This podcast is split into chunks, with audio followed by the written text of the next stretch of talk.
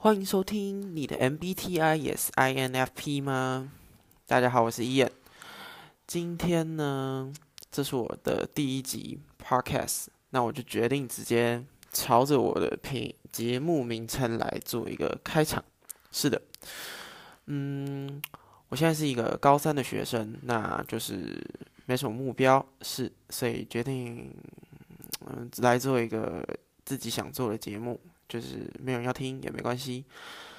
那今天这集的主题呢，主要会嗯强调在 INFP 这个人格上面，还有一个我喜最近发现的一个 YouTuber。那我是因为发现这个 YouTuber 的影片呢，才去做了这个 MBTI 的测验。那这个频道叫做 Sherry's Note，雪莉的心理学笔记。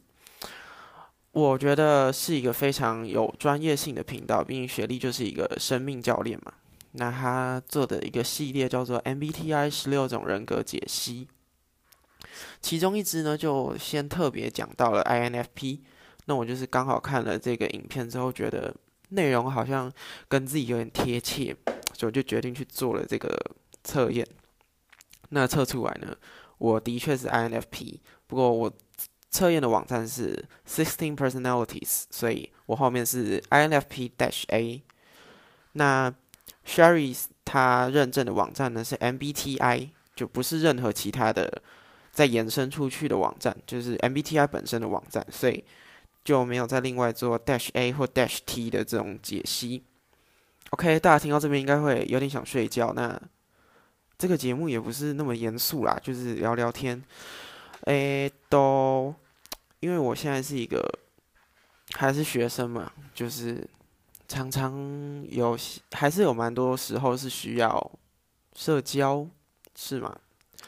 在学校的时候，通常就是我不会能够跟很大一群人就是同时的相处，不然就是我会很容易变得很，我会很想要隐形在一群很不熟的人里面，我不会主动的去。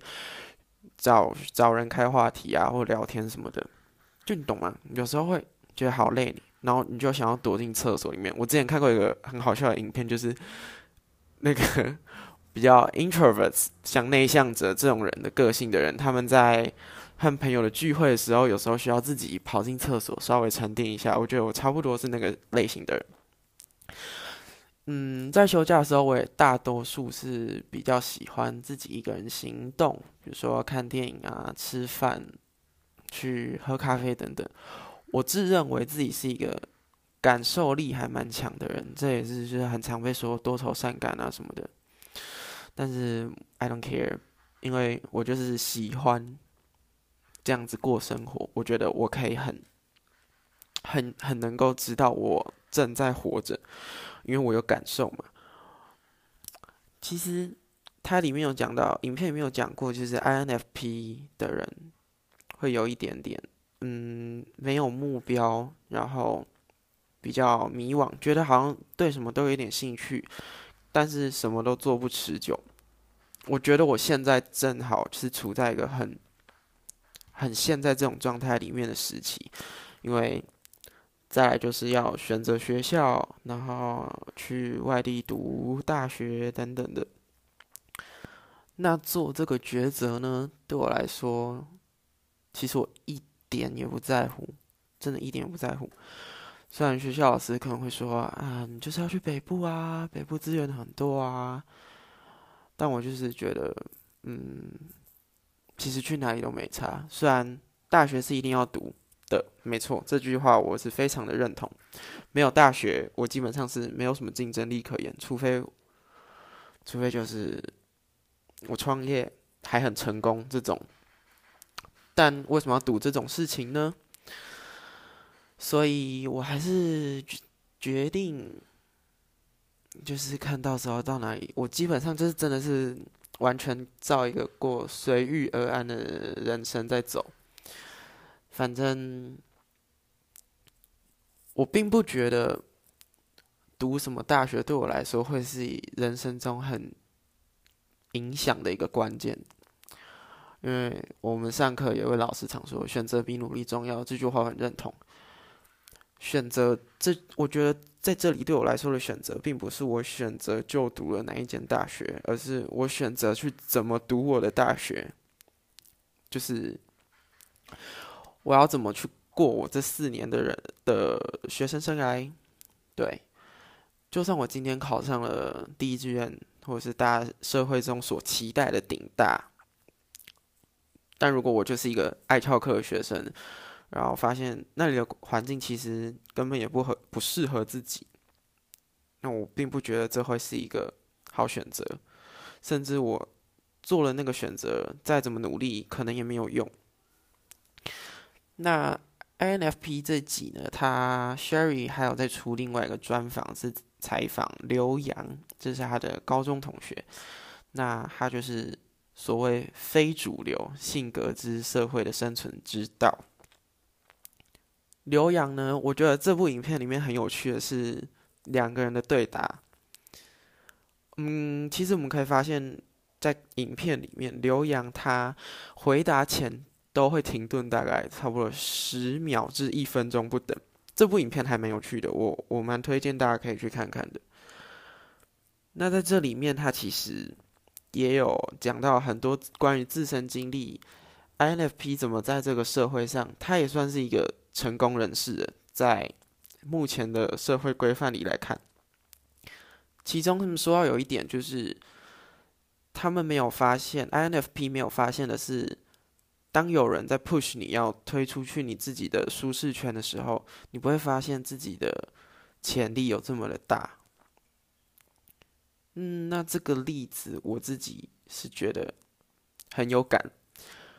嗯，在。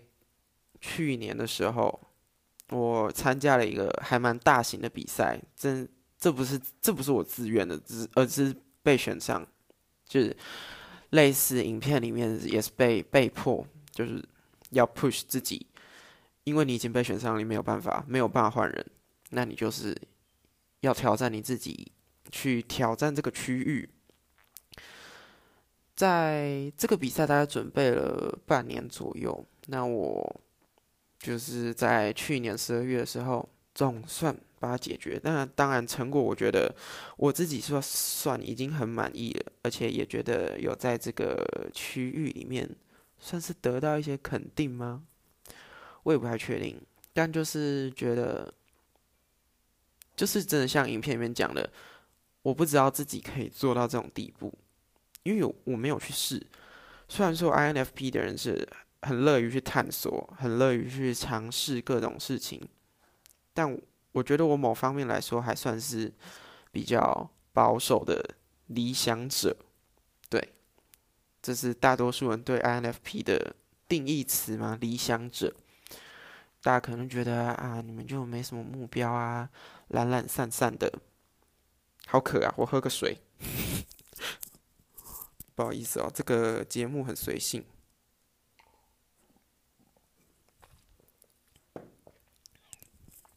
ASMR，OK。我刚刚就是讲到，没有发现自己可以做到这个嘛？还有社会对 INFP 的看法。那其实我觉得，身为 INFP 并没有什么不好啊。而且，如果我是一个比较也算是辅助型的人，这跟我觉得跟刘洋真的很像。刘洋在影片里面说，他其实从以前到现在做的工作都是比较辅助性的。并不不需要自己去做一个最终的决定。那我把它套到我自己身上来看，就是我大概从国中一年级到高中三年级都是副班长，就除了我要去比赛那年，我 always 被选到当副班长。这件事情我我觉得很神奇耶，我自己也不知道为什么。然后我想了很久，高中的班导有一天就突然问了我这个问题，他要问我说。你有没有想过自己为什么会一直都是这个职位？我才发现，天哪，我好像真的一直都是作为一个辅助的角色。我并没有觉得这件事情不好，而是我觉得在这个地方我比较能够发挥我自己的长才吗？因为我是一个，我觉得我是一个很细微的观察者。我很善于观察各种小细节，也很乐于观察各种小细节，导致于我会想的太多。我觉得这件事情走到底，它会是怎么样怎么样的？那如果我走另外一条路，它又会是怎么样怎么样的？我基本上可以把每个结果想得非常的透彻，导致我有时候真的没办法做出决定。那这时候，我如果作为一个辅助的角色，我其实可以去告诉旁边的人说，这条路的结果跟这条路的结果，或是你做各种选择的结果会是怎么样。那再由这个决策者，所谓可能社会比较期待的是 ESTJ 这种人来做决定，最终的决定，对。